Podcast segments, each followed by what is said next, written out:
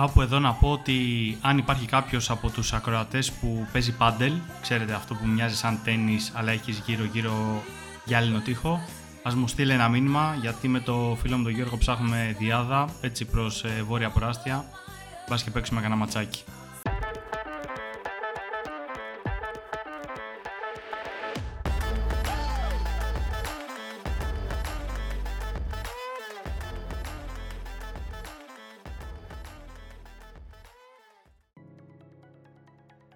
Τελευταίο επεισόδιο του Let's Get Digital είχε ανέβει στις 30 Σεπτεμβρίου, από τότε πάρα πολλά πράγματα έχουν αλλάξει, ένα πράγμα όμως δεν έχει αλλάξει και αυτό είναι το πόσο μας ταλαιπωρεί το GA4. Αυτός άλλωστε ήταν και ο τίτλος του τελευταίου επεισοδίου, 5 και ένα πράγματα που δεν μας αρέσουν στα GA4 και γιατί. Και από τότε έχουν εμφανιστεί άλλα 15, όχι απλά 5, αλλά αυτό είναι μία άλλη ιστορία, θα το αφήσω για ένα άλλο podcast και ελπίζω μέχρι τότε να μην έχουν πολλαπλασιαστεί τα προβλήματα του G4. Αυτό το επεισόδιο είπα να είναι λίγο πιο cool, λίγο πιο γιορτινό, να γίνει μια αναφορά σε 3-4 σημαντικά πράγματα που τουλάχιστον εγώ θεωρώ ότι πρέπει να γνωρίζουμε. Αλλά πριν ξεκινήσω να λέω τα θέματα, θέλω να αφιερώσω λίγα δευτερόλεπτα στο Let's Get Digital και σε κάποια νούμερα που το χαρακτήρισαν το 2023. Το πρώτο επεισόδιο αυτού του podcast ανέβηκε στο Spotify στις 2 ε, Ιανουαρίου αυτού του έτους και έκτοτε ακολούθησαν άλλα 12 επεισόδια, δηλαδή σύνολο στο 13 με ένα μέσο frequency περίπου ένα επεισόδιο το μήνα. Προφανώς θα ήθελα να βγάζω περισσότερα, είχα ξεκινήσει με το σκεπτικό ότι θα μπορώ να βγάζω ένα την εβδομάδα, αλλά life is life, συνεχίζουμε και προχωράμε. Σε αυτόν τον ένα χρόνο λοιπόν, τα επεισόδια αυτά με βάση τα στατιστικά του Spotify είχαν περίπου 1000 streams, 309 ακροατές, ενώ το podcast αυτό κέρδισε 131 followers. Όσον αφορά τα impressions, αγγίξαμε τα 6.108. Αν μου έλεγε κανείς όταν το ξεκίναγα ότι θα φτάσει ε, σχεδόν τα 1000 streams μέσα σε ένα χρόνο, ένα podcast που όπως και να το κάνουμε είναι αρκετά νης, ε, δεν έχει μεγάλο reach, είμαστε πολύ συγκεκριμένοι άνθρωποι που ασχολούμαστε με το συγκεκριμένο κλάδο στην Ελλάδα. Θα του έλεγα ότι αυτά τα νούμερα είναι άπιαστα, αλλά να που ήρθανε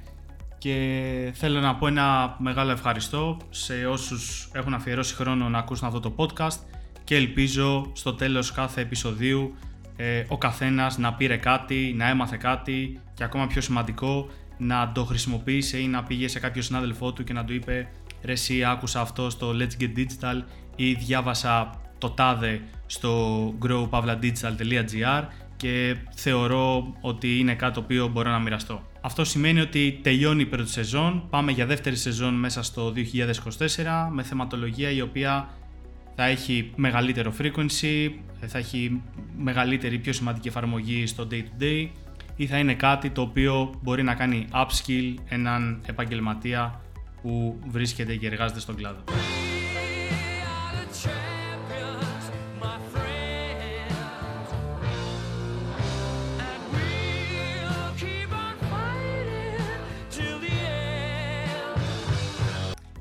Αυτό σημαίνει ότι αν καταφέρουμε να σπάσουμε τα 3.000 streams μέσα στο 2024, υπόσχομαι ότι η σεζόν 3 θα βρει το συγκεκριμένο podcast σε vidcast, δηλαδή όλα τα επεισόδια θα γυρίζονται σε βίντεο και θα προβάλλεται πέρα από το ηχητικό στο Spotify και το βίντεο στο YouTube. Τέτοια τάξη, τέτοια αλφαδιά δεν την έχω δει.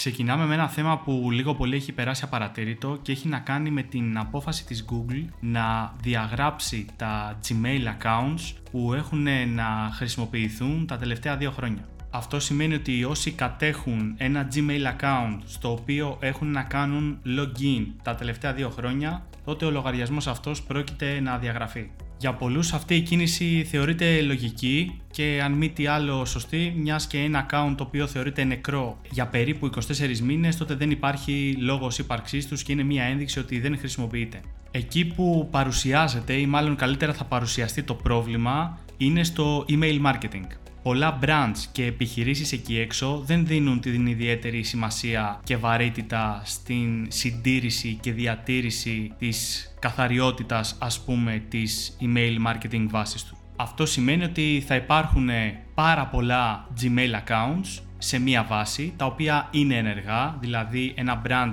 επικοινωνεί κανονικά τις καμπάνιες του, αλλά τα emails αυτά πρόκειται πολύ σύντομα να διαγραφούν. Αυτό σημαίνει ότι για κάποιον που δεν κάνει τακτικό clean-up της βάσης του και δεν ελέγχει τη συμπεριφορά των emails ως προς τις καμπάνιες του, με λίγα λόγια αν ανοίγουν ή δεν ανοίγουν τις καμπάνιες, ποια ήταν η τελευταία φορά που ανοίξανε και είδαν ένα email ή το κλίκαραν, η απόφαση της Google θα τον επηρεάσει αρνητικά ως προς το bounce rate των emails του. Δηλαδή θα έχεις στη βάση του ενεργά emails στα οποία θα στέλνει καμπάνιες, θα επικοινωνεί εμπορικά μηνύματα, αλλά τα emails αυτά θα έχουν ήδη διαγραφεί από την Google και δεν θα υπάρχει κάποιος να τα ανοίξει. Και πού είναι το κακό με αυτό;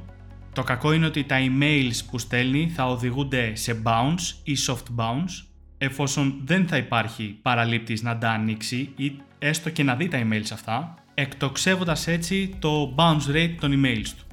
Και θα ρωτήσει κάποιος, εντάξει, θα αυξηθεί το bounce rate. Και τι έγινε; Το bounce rate είναι ένα metric το οποίο λαμβάνεται υπόψη από τους ISP, τους Internet Service Providers, όπως είναι για παράδειγμα το Gmail, το Outlook και είναι ένας τρόπος να αξιολογεί το authority, ας το πούμε, του αποστολέα αυτών των emails. Στα χαρτιά, ένα bounce rate μεγαλύτερο από 2% δείχνει την ένδειξη ενός κακού αποστολέα, ενδεχομένως και ενός spammer και έτσι οι ISPs οδηγούν τα emails του στον spam φάκελο. Επομένως, αν θες να αποφύγεις τα email σου να πηγαίνουν σε inactive λογαριασμούς Gmail και με αυτόν τον τρόπο να χαλάσεις το bounce rate των email σου, με αποτέλεσμα και οι υπόλοιπες επικοινωνίες σε λογαριασμούς email που είναι active να πηγαίνουν σε spam folder γιατί χαρακτηρίζεσαι ως ένας κακός αποστολέας, ένας κακός sender, θα πρέπει όσο το δυνατό πιο σύντομα να ασχοληθείς με το clean-up της βάσης σου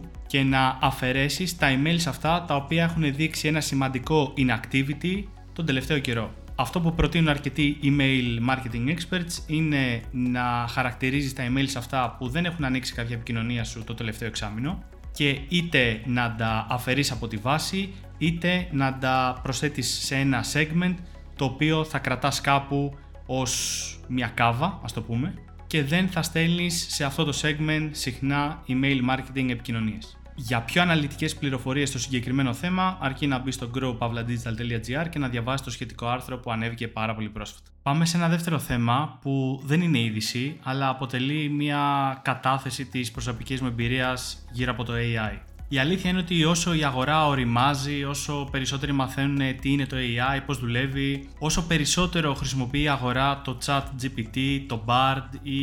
όσο περισσότερο διαβάζει ο καθένας ή δοκιμάζει hands-on διάφορα πράγματα, τόσο ανεβαίνουν και οι απαιτήσεις ε, της αγοράς των επιχειρήσεων, των εταιριών, των founders, των startups κτλ. κτλ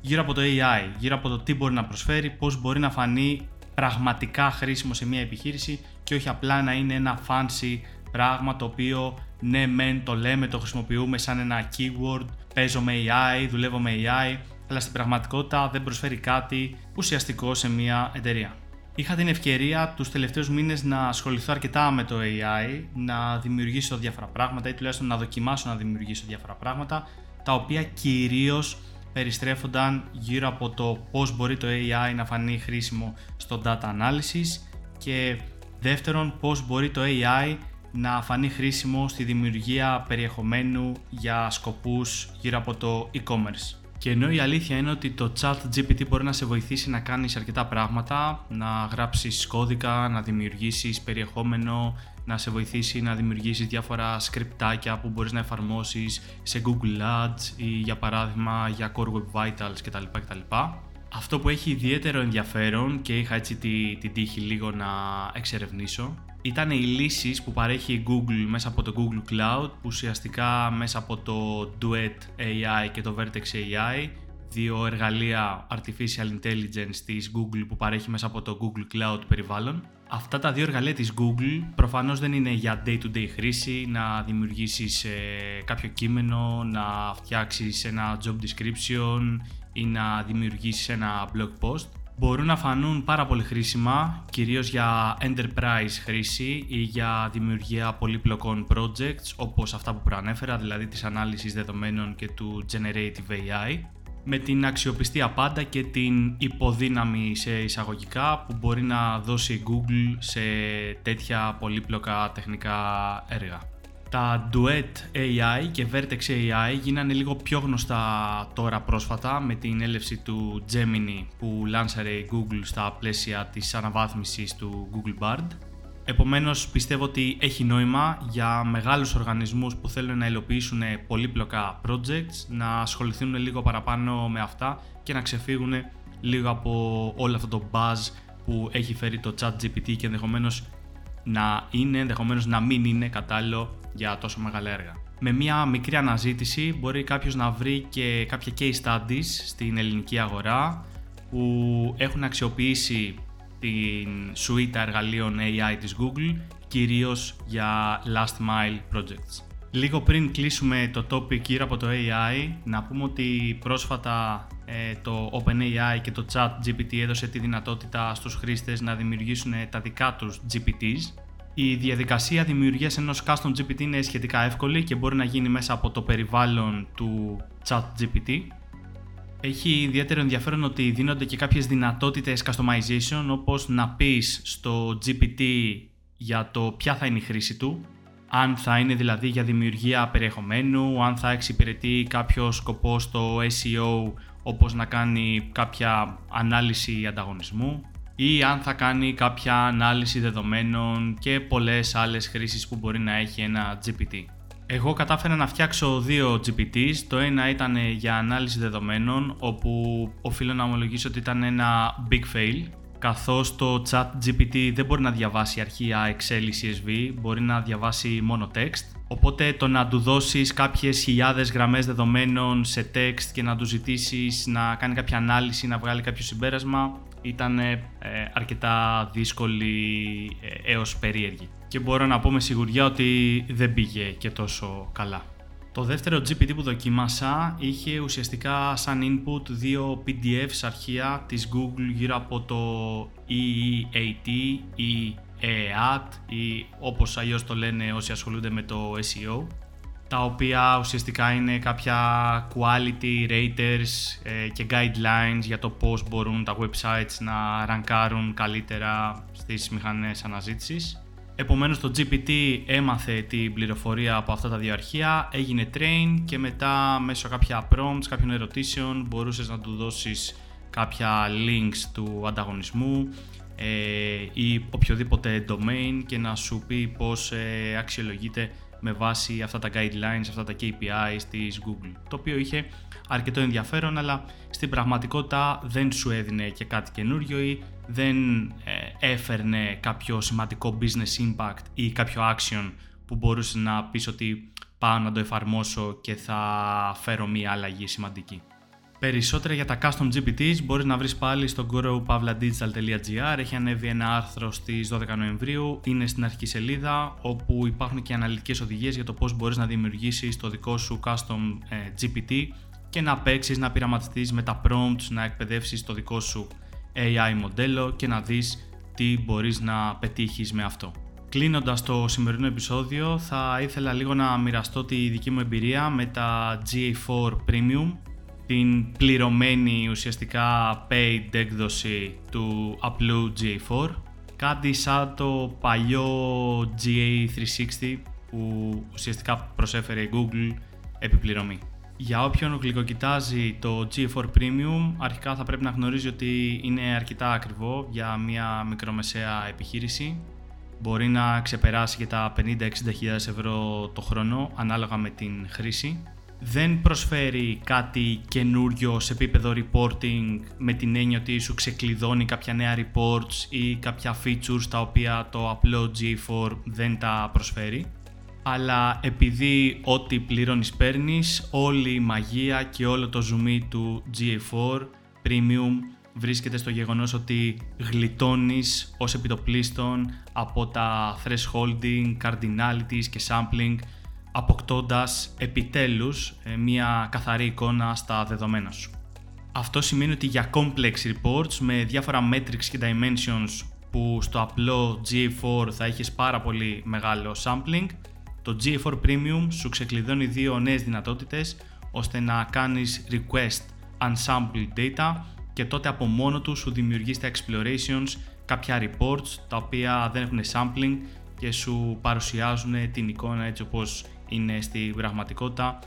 βλέποντας όλα τα διαθέσιμα δεδομένα και έχοντας μια καλύτερη εικόνα στο performance του business. Αν θα με ρώταγε κάποιος αν αξίζει το G4 Premium θα έλεγα με χίλια γιατί σε έναν μεγάλο οργανισμό που είναι αρκετά απαιτητικός από τα web analytics data του και την ποιότητα ή το decision making που μπορεί να πάρει από αυτά το G4 Premium βοηθάει πάρα πολύ και σου ξεκλειδώνει έτσι ένα κόσμο τον οποίο με τα απλά G4 για κάποιο business που έχει πάρα πολλά events, έχει μεγάλο traffic, χάνει μεγάλο visibility στα δεδομένα. Πέρα από αυτό, προφανώς το G4 Premium βοηθάει σε όλο το κομμάτι του exporting των δεδομένων από το Google Analytics 4 σε Google BigQuery για όσους το κάνουν επιτρέποντας το exporting περισσότερων δεδομένων ε, και περισσότερων events ξανά ένα πρόβλημα που πολλές ε, εταιρείες, πολλές επιχειρήσεις με μεγάλο traffic, με πάρα πολλά events στο site αντιμετωπίζουν μεγάλο πρόβλημα. Αυτή την περίοδο ετοιμάζω και μία πλήρη ανάλυση με τις διαφορές του GA4 του απλού με το GA4 Premium ώστε να αποτυπωθεί λίγο καλύτερα ποιες είναι οι διαφορές μεταξύ των δύο εργαλείων και αν αξίζει κάποιος να επενδύσει αυτά τα χρήματα στο να πάρει GA4 Premium και να βελτιώσει το visibility του στα δεδομένα και να ενδεχομένως να κάνει και καλύτερο decision making πάνω σε αυτά. Αυτά για αυτό το επεισόδιο. Το επόμενο επεισόδιο θα γράφει 2024 στο τίτλο του. Επομένως, να ευχηθώ σε όλους καλές γιορτές με υγεία, με το καλό να έρθει το καινούργιο έτος και καλές δουλειές σε όλους.